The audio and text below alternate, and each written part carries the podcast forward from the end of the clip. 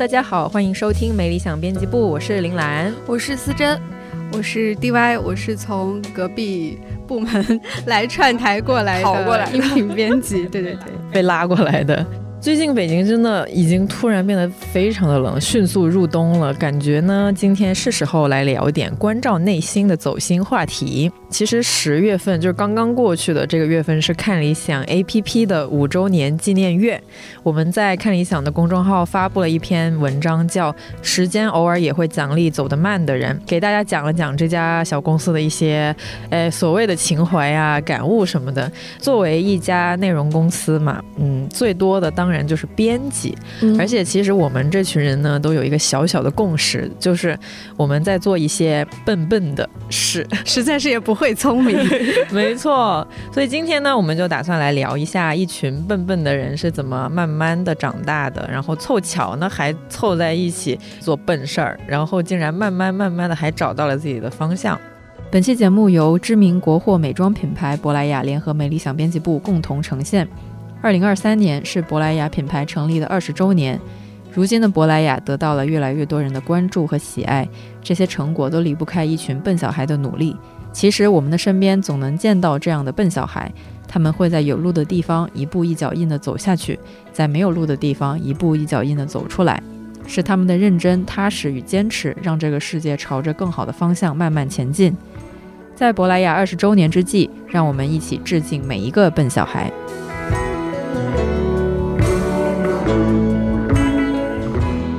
我们这么说，刚开始这么说，就是稍微有点这个羞耻，就是说自己 自夸。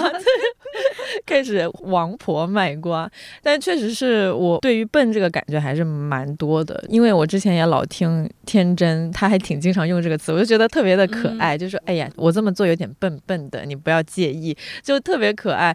然后又平移到我们这群人，就是看一想这个小公司这些编辑们做的事情来看的话，确实咱们都是一个比较笨的一个。就是智商上来说，确实没有那么那么那么的聪明啦。但是呢，我们也在努力的开凿自己的一条路，然后嗯，慢慢的走下去吧。先先来问一下大家吧，就是你们有没有过那种就成长的过程中有没有过那种笨力出神功的故事？这个的话。我首先想起来，其实是之前跟吴师傅吃饭的时候的一次聊天，哎，他其实有启发到我，因为他说他自己刚刚当编辑的时候也有过得失心比较重的一段时间，那后来是怎么调整过来的呢？是因为他就是发现得失心重也没有什么卵用。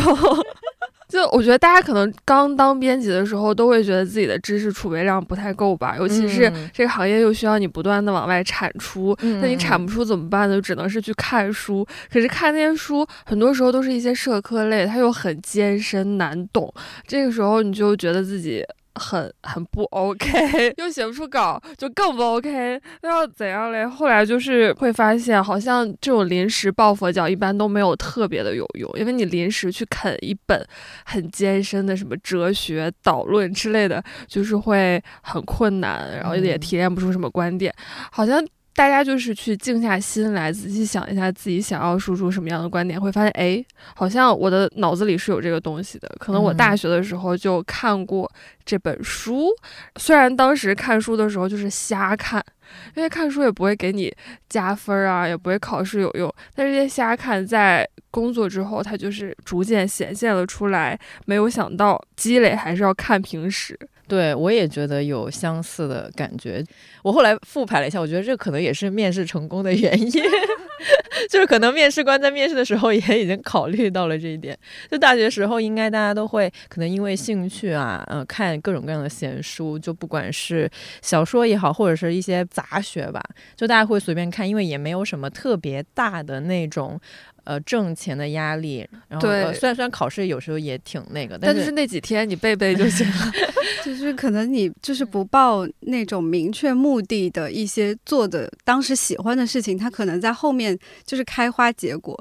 没错，哎，这我想到我小时候看过每一本《哈利波特》，哎，就是长大了写了一篇《哈利波特》的稿子。小时候认认真真一个字一个字看的这些闲书，它在很多很多年之后，它或许会变成满足 KPI 的东西，就它的产出在很漫长的之后，在一个不经意的瞬间。我一直都觉得，就是读书本来就是一件挺呃笨力出神功的事情，它是需要你慢慢的去进入。我就记得很清。清楚，工作期间，然后有听袁长庚老师，呃，在看理想上面有一个节目，就是工作书单，然后他在里面有讲过一段我特别认同的话，他就说，阅读在大多时候是无法保证给我们带来愉悦的，它常常是费力的、缓慢的、沉重的，甚至充满挫败感。其次，阅读在今天依然是值得的，甚至是愈发值得的。它的所有缺陷也构成了它和信息快餐的距离。它常常是完整的、真诚的、严肃的，甚至一定是在不断生长的。我比较偏执和落伍地认为，阅读本身是一种劳作，是一种不太能顾及从容舒适，只能赌上有限生命去一点一点开掘的行为。我当时看到袁老师写的这句话的时候，我就觉得哇，写的真的很好，有文化，果然是不一样，很符合我慢慢开始读书之后的一个那个心路历程。因为其实刚开始以前我真的不太能读进去书，我觉得还挺难，就可能很多时候一个月吧才能读个十页左右，已经是我的极限了。就是慢慢慢慢，就是非常缓慢的一个过程在读书，所以就很像袁老师写的那个什么，赌上有限生命去一点一点开掘的。的行为，这个我觉得就完全写在了我的心坎上。对，这个东西是非常费时间，然后也非常需要你真的去下功夫去去做的。哎，那你们在刚刚进入工作的时候，很好奇有没有下过什么苦功，或者是因为不太熟悉出过一些小小的 bug 的时候呢？我自己的一些小小的，就刚工作的时候，嗯，可能还没有到出糗的程度吧。但是我记得有过非常艰难的一个开始，刚刚进来，猫爷就是彼时的领导。就交给了我第一个任务，第一个编辑任务是应该是编一篇马家辉当时的一个稿子，是把两集节目就是混在一起的那种。然后我就很紧张，嗯，怎么说呢？在周末的时候，我就专门去了咖啡馆坐下，打开我的电脑，然后对着那两篇呃文稿看了整整有两个小时。就是因为当时刚开始不是非常的理解要怎么去做一个修剪编辑，对对对，怎么编。编辑苦思冥想了很久，而且当时我觉得我还有点阅读障碍，就看不了那么长的文字。终于，终于在天暗下来之前理出了一个大概的框架和逻辑，但是当时也很拿不准。从那次之后，我就好像摸到了一丢丢的那个门道，然后稍微理解了一下，比如说那个稿子它应该呈现成什么样子，所以我们在哪些地方可以进行一个修剪，然后之后呢就会比较好的上道了。因为我当时真的很害怕，然后我我不敢问我的同。是因为我觉得这好像是个很简单的事儿，然后就不敢问人，所以我就自己在那里默默的在那里研究这个东西。我想起来就觉得是还挺笨的，当时。所以猫爷最后留下的寄语是要求助，要学会他他应该，我觉得猫爷他对此一无所知，他只是看到了一个成品。但 是这个我我也很有感触啊！我刚刚开始工作的时候，之之前是在一家比较看重你看英文文献，然后产出就写文章的那种。能力。然后我刚刚入职之后，我还现在还记得，我写了一个好像类似于主题是无聊这样子的一篇文章。我天呐，我就感觉我重新上了一遍学，在不停的看各种各样的 paper，但是看了之后，你又不保证自己找到的那些东西到底是有新知还是没新知的，所以就是整个过程极其漫长，我可能两个星期才把那个东西弄出来。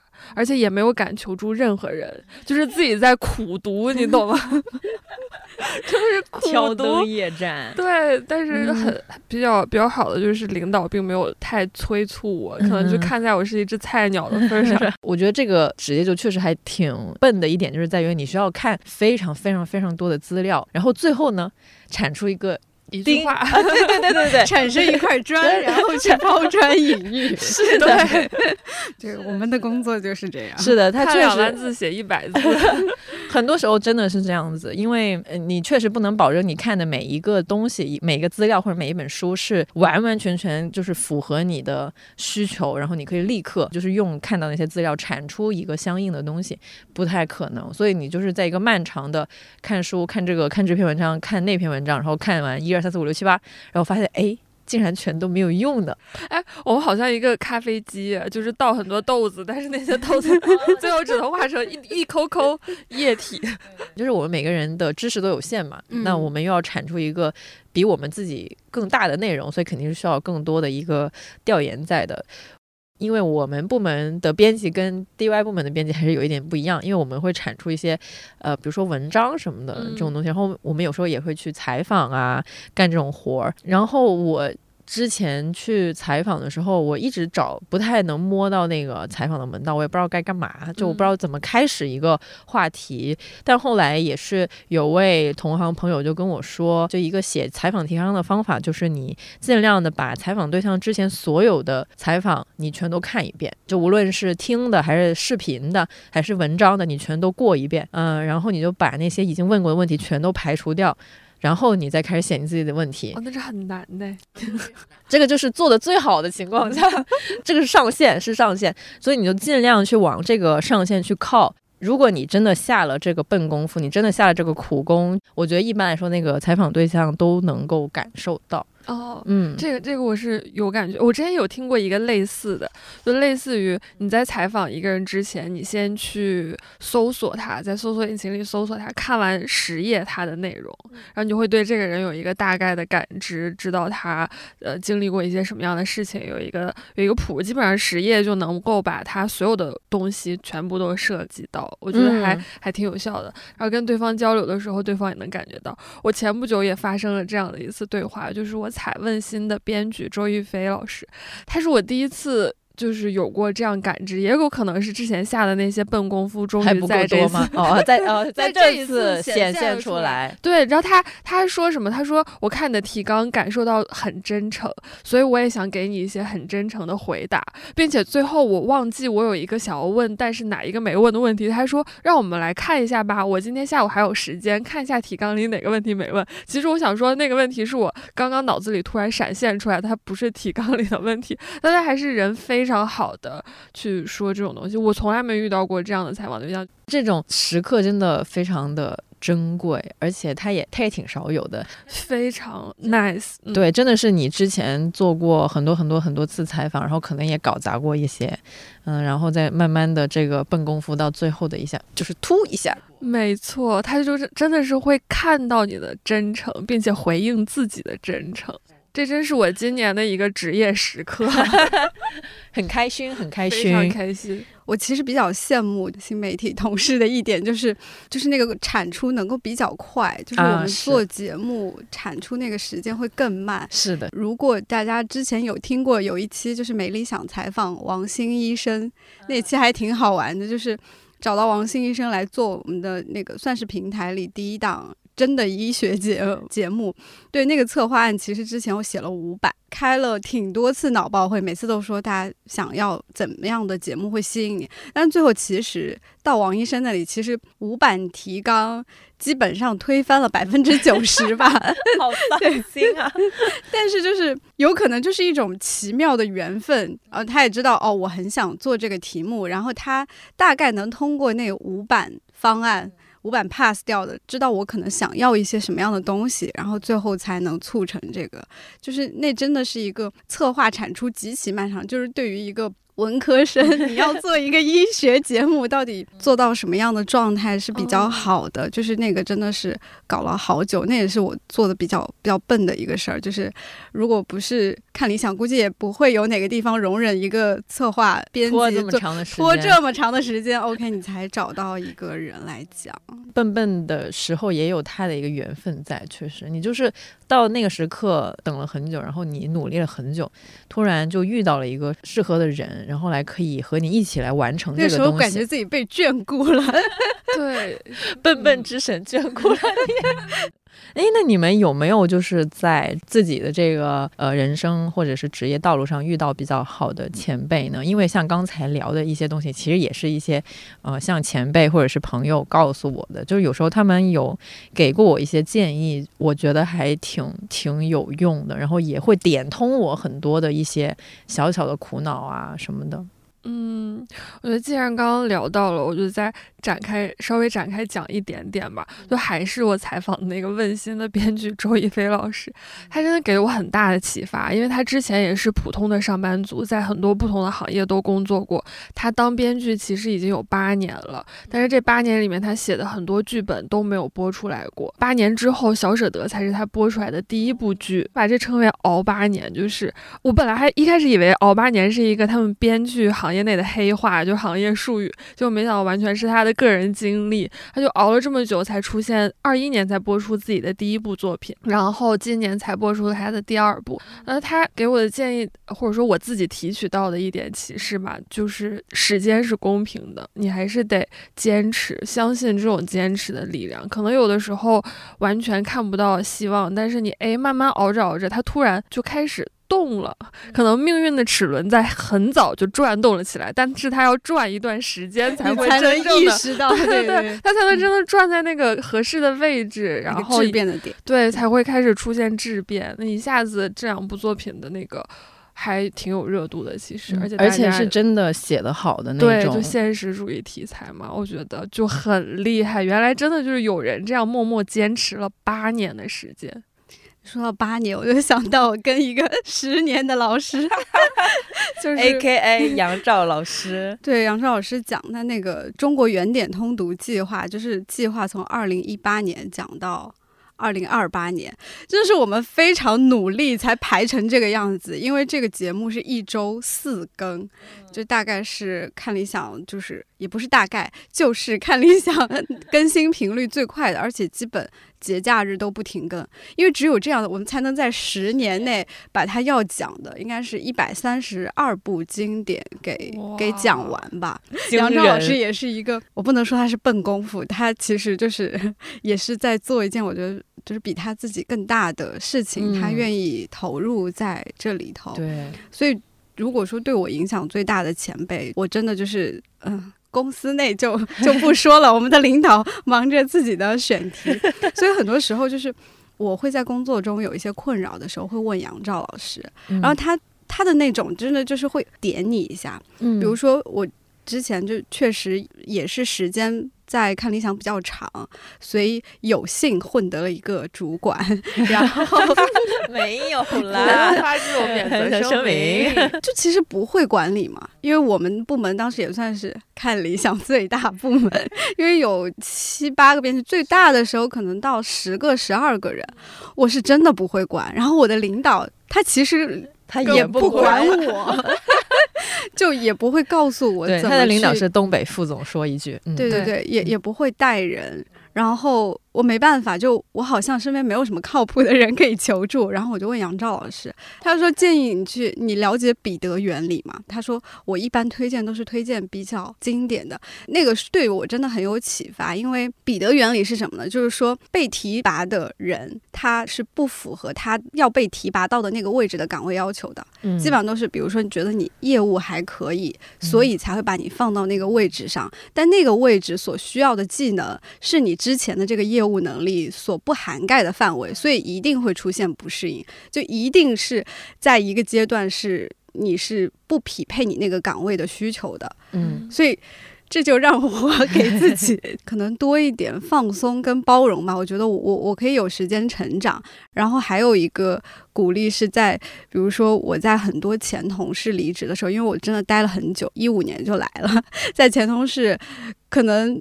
有大概百分之七八十都走了，其实有新的同事进来嘛的时候，我会其实有一点难过，然后我发朋友圈就有点怀疑自己做的事情的意义，那如果这个事情是有意义的，为什么他们都走了？或者是说，呃，为什么他们在工作中会碰到这样那样的处境？我其实觉得很不舒服。然后，杨照老师真的是，我平时以为他不看朋友圈的，没想到他看。对对对。然后我那时候在地铁上发的朋友圈，他马上就说：“他说你要相信你做的是有价值的事情。”哇，那一瞬间我真的是泪奔。然后那个其实看理想也经历了很多变化嘛。对。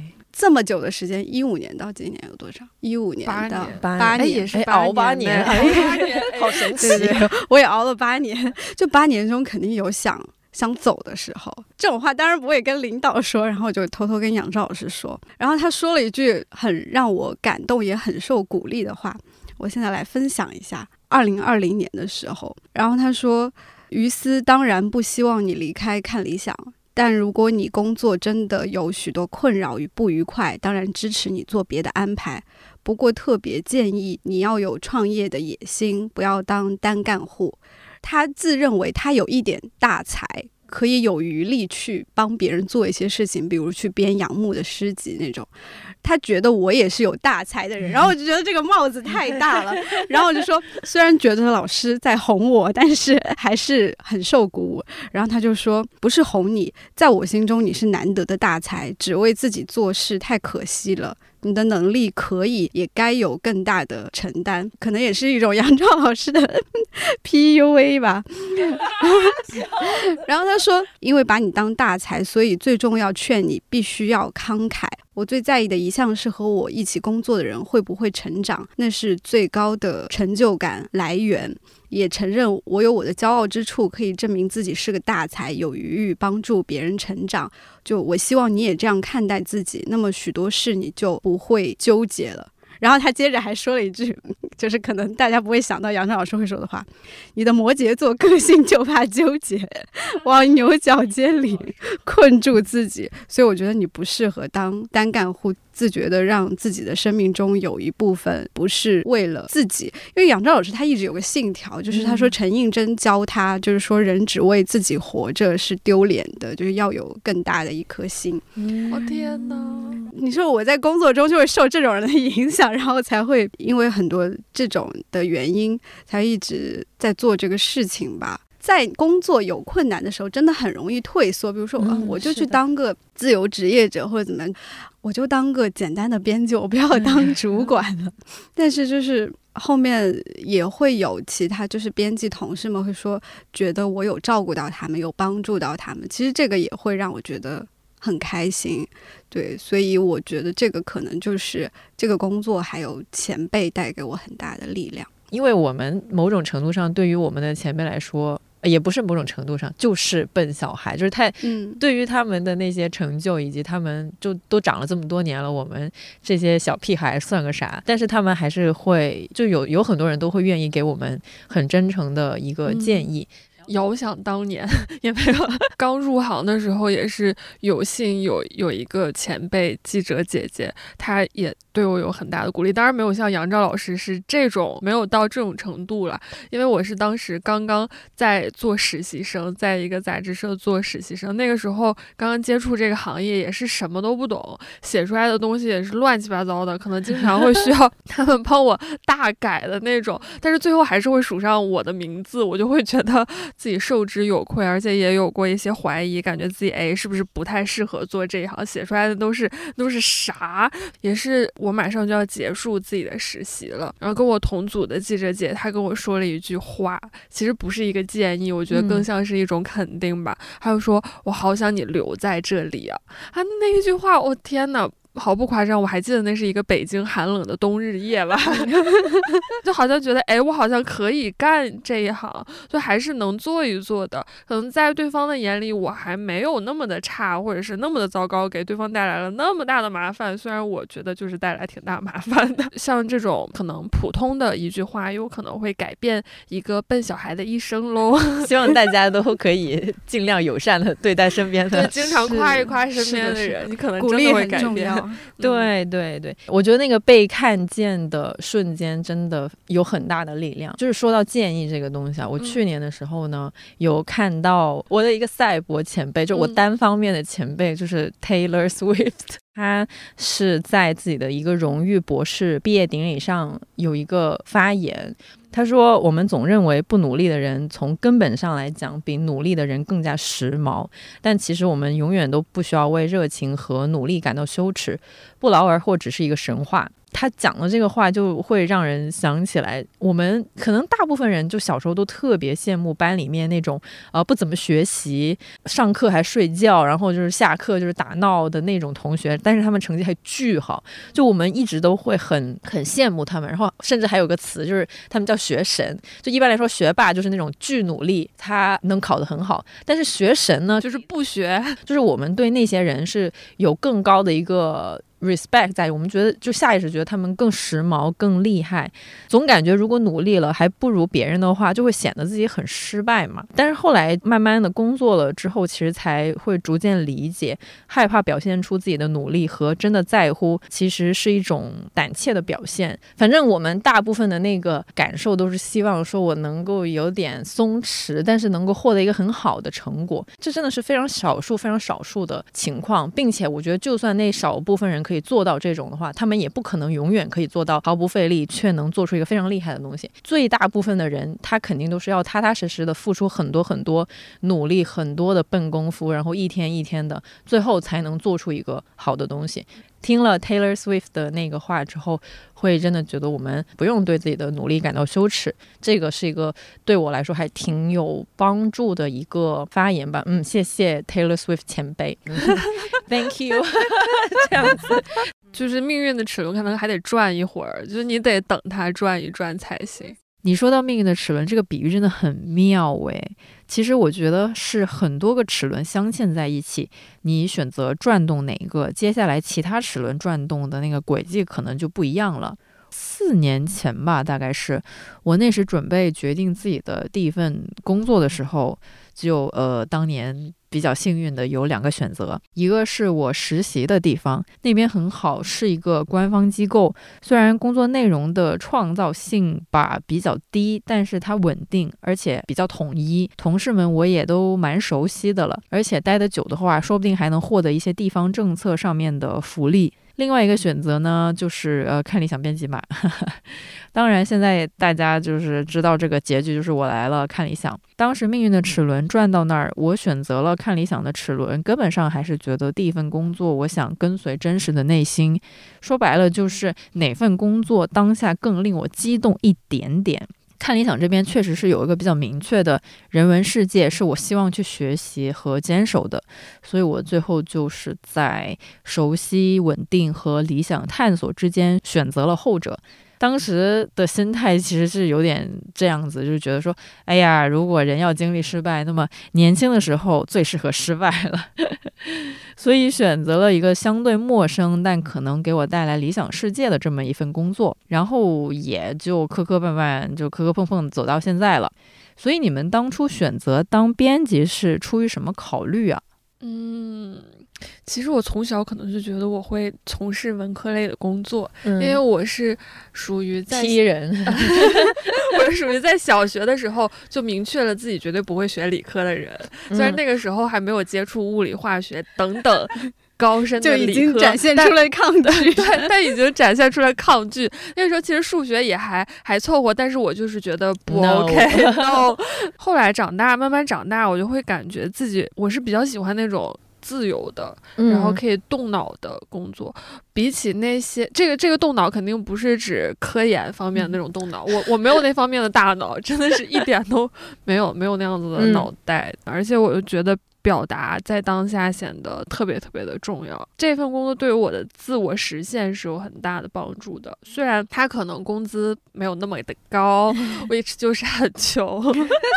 然后，但是我就是觉得人嘛，不要那么贪心喽。那你如果实现了一部分自己想要的东西，然后想要的生活状态，那可能有些东西就是可以去接受的。我的理由其实也挺简单的，就是最最最最明显的理由，当然是因为我是文科生，然后我干不了别的。嗯，这个是 这个是最明显的理由。但是在我干了这份工作大概有三年多之后，我慢慢的会有长出一个可能比较新一点的感悟吧，觉得也是希望可以通过编辑这份工作来告诉大家，人文主义或者一些人文价值对这个世界也是非常有用的。嗯，观念的力量真的非常大。哎，这个好像是刘宇老师说的。我我观念的水水位。邓老师有什么想要补充的吗？当然，你我之前真的是把这个当成一个面试的问题来回答。当然，正经的回答就是：一方面你得有这个能力嘛，然后另外就是爱好能支撑你能做的比较久。那具体的爱好就是，一方面是自己比较喜欢看书，就当然是原来啊，现在好像就是有一种被迫看书的感觉。然后就是另外，我不知道是不是摩羯座的问题，就是会有细节控，然后会有那种修剪成型的快感。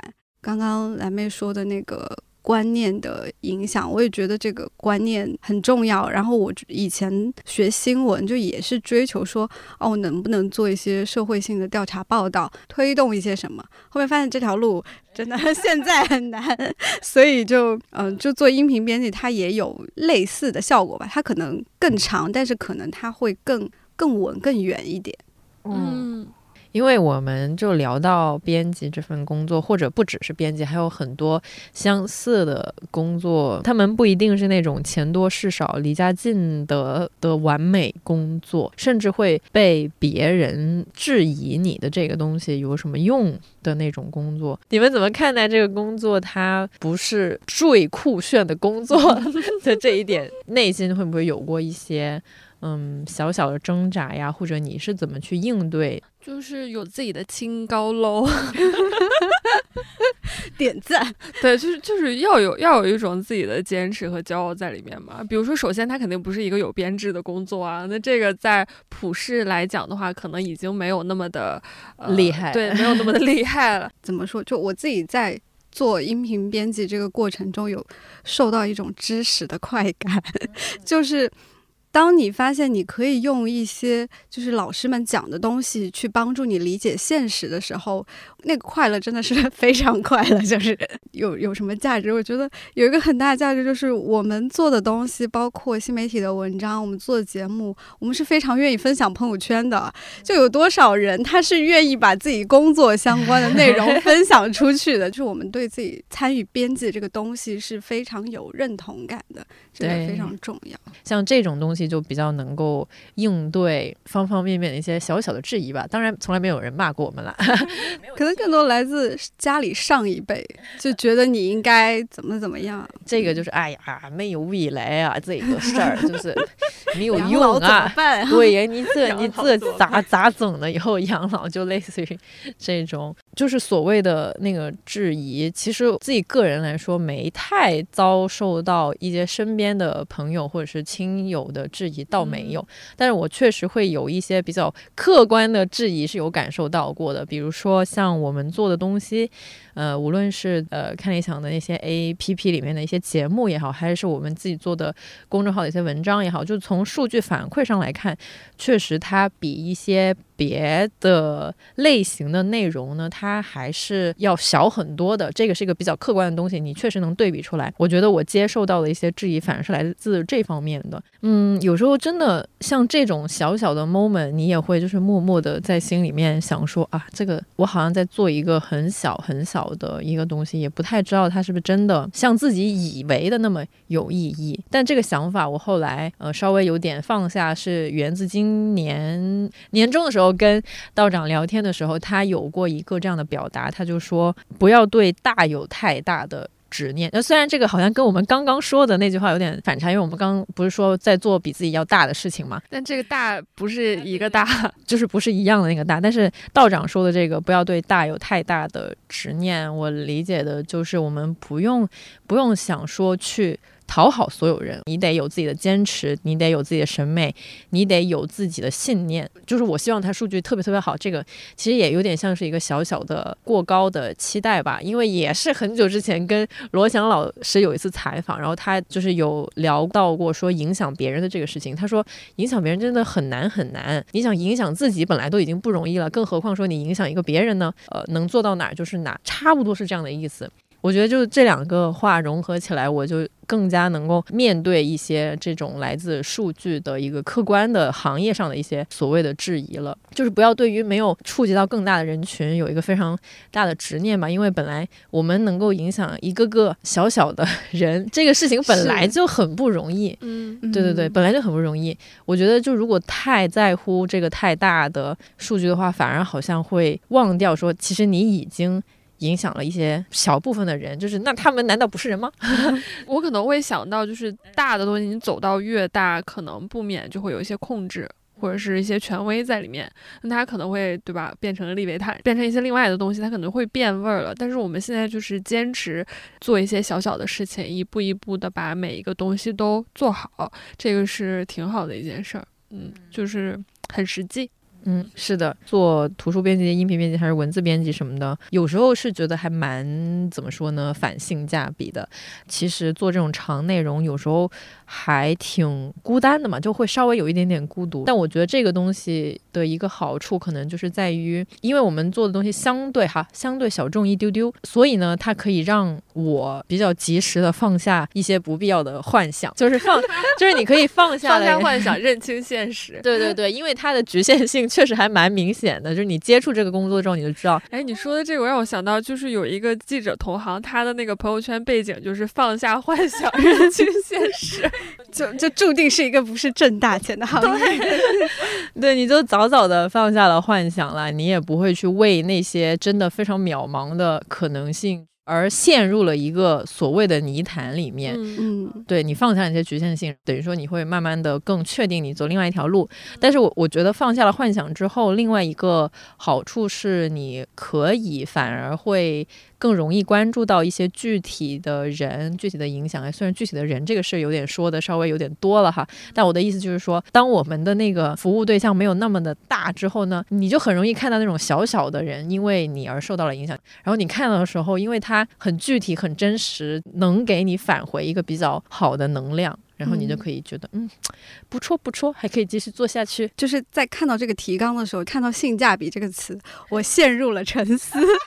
其实我们今年包括那个没理想，还有看理想圆桌，就有做挺多的对谈，包括跟王芳老师、陈庆老师。就其实我们都在说反抗单一价值观，就是我现在觉得我我要反抗一下单一性价比，就是。性价比这个词是一个很很资本主义的词。对，什么叫性价比？就是最小的成本投入。那具体到我们身上，就是劳动力投入事儿少，然后钱多，就是那个金钱的回馈。它那个回馈也是单一的，你这个投入也是单一的。当你只把那个金钱回馈当成回馈的话，就是可能会导致所有的人都奔着那条去，那条路就会超挤。所以就是我们是不是可以换一种方式去理解那个性价比？就如果大家都以这个钱或者是名利、权利，呃，这个权利就说到说，当初家里人对我的这个工作的质疑，他会觉得啊，你中传新闻系毕业，你不应该去人民日报吗？如果你去人民日报或者新华社，你回来县长都会请你吃饭。标准就是要么是权力的，要么就是大厂，所以都以这个为标准的话，那个路真的就会。很挤，然后也是说这是一个资本主义的底层逻辑。但其实回报有很多别的东西，包括说我们说的那个精神的滋养，就是我们在做这个准备工作的时候，它有很多呃，不管是知识的愉悦啊，或者是其他方面的获得，包括说一些很好的主讲老师给你的一些帮助，然后也有是吧，志趣相投的同事们，就这样的一个工作环境，就是那个那个性价比回报，如果真的。按多维度来算，还真不是，就是我们这个就一定是性价比比较低的呢。所以我觉得这个性价比，大家之后如果在考虑的时候，也可以有不同的考量，就是不仅仅是。金钱上的回报，那其他方面对的精神健康有没有影响？对，也是可以考虑的。而且，比如说我们个人来说，也是在不同的人生阶段，肯定有不一样的那个需求，所以这个性价比的东西肯定是一直在变的。嗯，所以我们要反抗单一性价比。是是是。而且，如果把视角放在自己的身上，我觉得这个性价比最重要的还是对自己来说好还是不好吧。如果大家每一个人肯定一生当中都会做出很多不同的选择，如果当你在选择职业的时候，只考虑到了嗯大家的眼光，或者说一些社会的标准，然后就是来做出自己的一个判断的话，你可能你并不知道那个选择是不是适合你的，它只是社会眼中一个比较好的一个还不错的东西，但是你自己做那个东西真的开心吗？所以还是说，人其实就是在做取舍的啦。我们这个行业虽然可能就是挣的不太多，但是实现性比较明显，对对对，直接 一目了然的局限，对对一目了然，所以也没有那么挤。然后嘞，但是大家可以让自己的内心保持一种更平和的状态，而且时不时的获得一些精神上的补充吧。我我觉得这就是你找到了一个适合自己的生活方式，整个人就会稍微开心一点，在这个方面没有那么多的纠结和内耗。但是往往最难的可能就是真的去做出选择，做出选择就意味着要对他负责嘛。嗯，是的。怎么说呢？就是从我们的那个东北副总那边有得到一个金句，就是他说了很多话里面呢，有一个小小的观察，我很打动我，就是他说时间的长度对于每一个宇宙上面的生物物体来说都不一样的嘛。比如说对我们来说，对人来说啊，就一个五年，可能社会主流会觉得，那你做一个事儿做了五年，你得有一个成就，或者说你升职的状态，或者是你怎么样，你存款得超过几十万，会。有一个社会上的一个标准，但是对于一棵树来说，那个五年根本不算什么。可能在对于一只猫来说，五年它就是一只中年猫了。时间真的是非常不一样的东西，所以我们有时候也需要去提醒自己吧，不要那么容易的去跟着那个社会的时钟走了。其实真的非常有可能是在一个社会时钟下面是落伍的，但是真正重要的还是自己的那个时钟嘛。最重要的还是你自己的那个个人感受和收获。你也可以比人家快，你也可以比人家慢，就没有关系。重要的是你自己，你觉得自己走的舒服。这个是东北副总给我的一些，呃，小小的震撼吧。其实刚才有聊到还蛮多，我们这份小笨的工作里面，就是令大家开心的部分，还有一些难熬的部分。你们还有什么想要补充一下的吗？就是你觉得可以再干几年？这个开心的瞬间，我又要打脸。我以前开心的瞬间还是看到节目卖得好。这个最真实，不仅仅是说收益上觉得啊这个数字很不错，更多的是我们这么用心做的东西，终于能被更多的人听到的那个感觉吧。嗯，是。我觉得这个还是一个认同感的问题，还是希望自己做的东西它能够被看见，真的很重要。我之前会有一些比较快乐的 moment，有时候会收到一些听众的私信，就有人会说，就咱们这个小小的播客陪他度过了很多个失眠的夜晚啊，或者是一些不太开心的夜晚。我觉得这个就很具体，然后看到这个时候我也觉得很开心。所以大家还是不要吝啬赞美，就是我我发现我们其实大部分真实生。生活中的旁边的人都不不会太去去网上做一些评论什么的，但其实能给我们发来。好评的人真的就很感恩，五星好评，对对对。所以我现在就是看一些文章或者什么的，哪怕我不留言，会点个赞啊，或者再看一下，对对对。博好人，夸夸会给个体带来很大的影响，是真的。好像有人做过实验，就是如果你对着一盆植物，你每天对每天夸它，它就会长得非常好。然后如果你每天骂它，它就死了。哦，是真的，是真的，真的要夸夸哦。我们在文化行业都好几年了，就像我们在座的，你有没有什么一些自己的心得呢？嗯，还是觉得很多价值的体现，它需要时间吧。就是我们不要有那么功利的心去看特别近期的一个结果。大家应该都很喜欢夏夏的节目。夏夏是做那个人格心理学跟佛学嘛，啊，很羡慕他卖的很好。我们东北副总说啊，偏偏就是这种对销量最不在意的人，他能做出这种销冠节目，就是。可能他的那个初心就是，那我们都会碰到的一些问题，他真的去想要寻找答案，然后他自己找到，然后并且把这个可能的答案或者答案的方向分享给大家。包括其实夏夏之前以前有个很重要的身份是独立音乐人，嗯，也不太挣钱，可能比我们 更不挣钱，或者是不稳定，但是就没办法，我们部门就是夏夏的配乐最好最恰当的。它的那个制作是有一种润物细无声的。我觉得有很多这种事情，嗯，真的倒不是说有一个诀窍，说你一学就会。真的有很多很多事情都是在我们以前的那段人生里面开始了的，然后慢慢慢慢的做，慢慢慢慢的一天天的去磨。对于当时的我们来说，一般来说没有太大的用处。比如说像夏夏做音乐什么的，那。它像魔法一样，对，真的像魔法。然后这个魔法，呃，是你以前下的苦功，是你现在应得的。我自己的一个小小的心得，可能是时间真的会奖励走得慢的人。我觉得起码在我自己的事件范围内吧，我觉得那些就是行业内我看到的做得很慢，但是做得很精的内容，真的会得到一个比较好的反馈。嗯。虽然我觉得我说这个话不排除有一些遗漏，就是可能有更多的一些很优秀的作品，它可能因为某一些原因没有办法跟大众见面吧。但是起码我觉得我们现在很赞叹的一些可能圈子内的人呐，或者是。作家也好，一些学者也好，甚至是一些记者也好，他们最拿得出来的那些作品，应该都是他们花了非常多的时间，然后也经历了很多的困苦，才最终交出来的一个东西。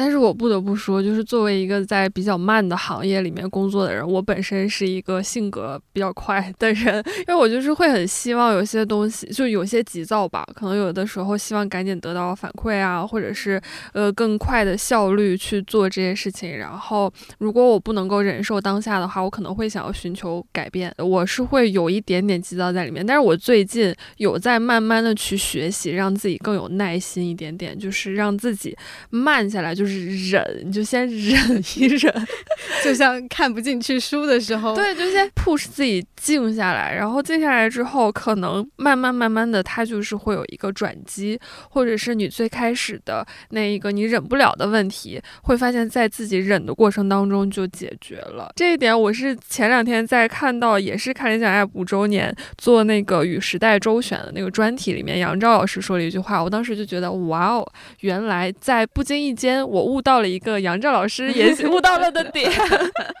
什么点？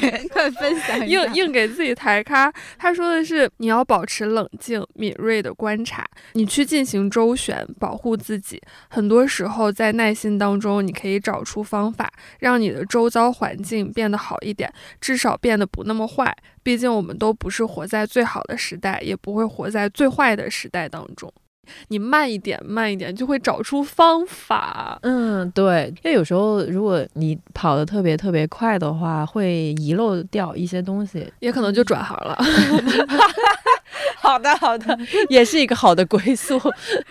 其实聊到说我们为什么还愿意去做一个笨小孩这个问题，就是关于我们怎么去理解笨。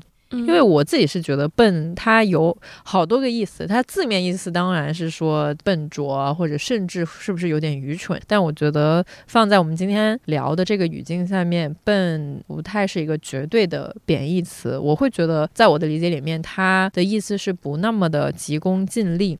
它可以让我们慢慢的就是有这个耐心和能力去深入的去扎根在一个适合自己的行当里面，我觉得这个还挺重要的。我们确实就是慢慢的走，然后要慢慢的去研究很多东西，而且甚至我们可能很多人依旧还在一个寻找自己的人生方向，或者寻找自己感兴趣的东西，还在这个过程中，这个就特别需要我们慢慢的走，然后多看看，多研究研究，多去跟不同的人聊天说话。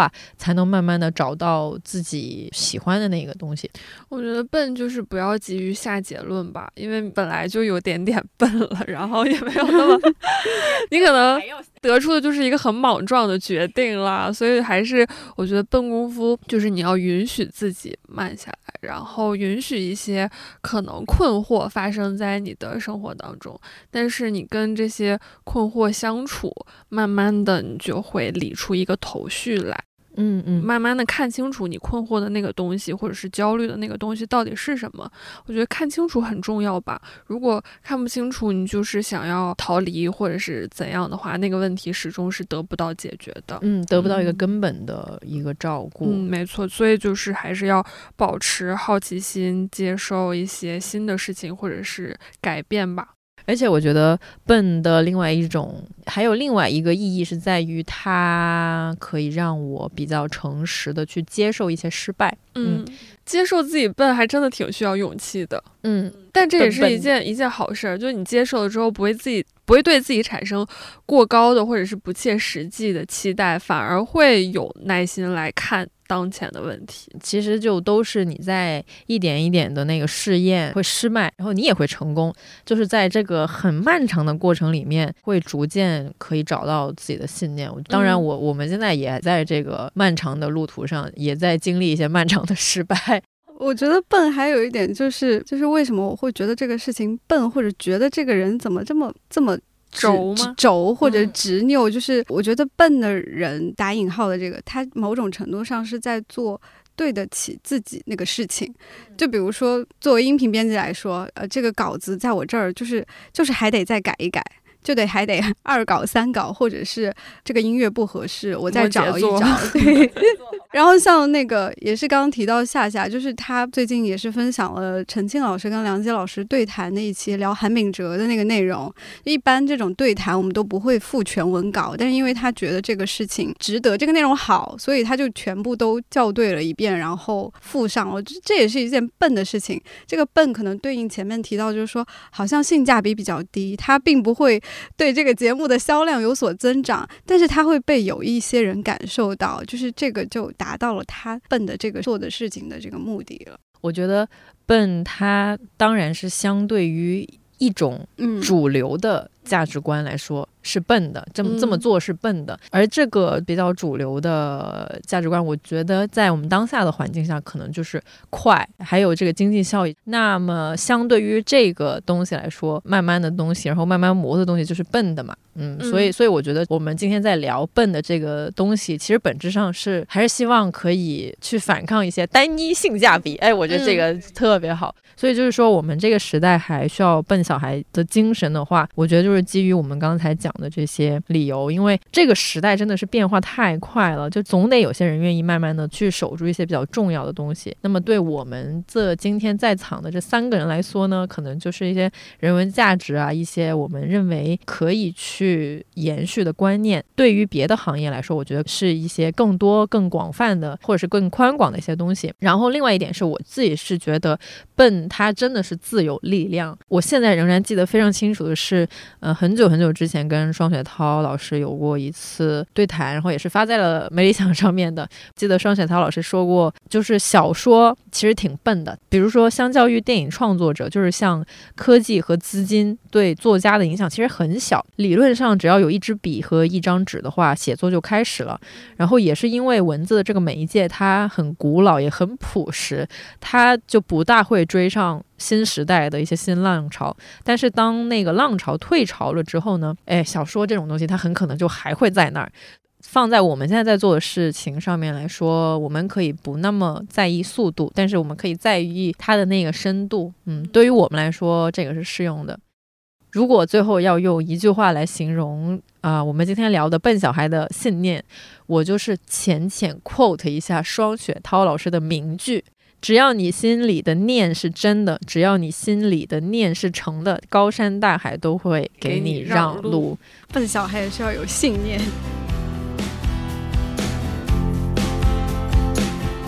好呀，那今天其实聊的差不多了，感觉我们就很像在这里抱团取暖，就是互相鼓励一下对方这个工作。哼，最后很高兴这次可以和珀莱雅合作。给了我们一个契机去回顾自身的成长经历，也分享一下我们关于笨小孩的思考。原来我们都曾有笨的一面，不知道你是不是也有一样的感受呢？如果你也是个笨小孩，如果你正在默默赶路或正在经历磕磕绊绊，那么希望你可以从这里带走一些慰藉和力量。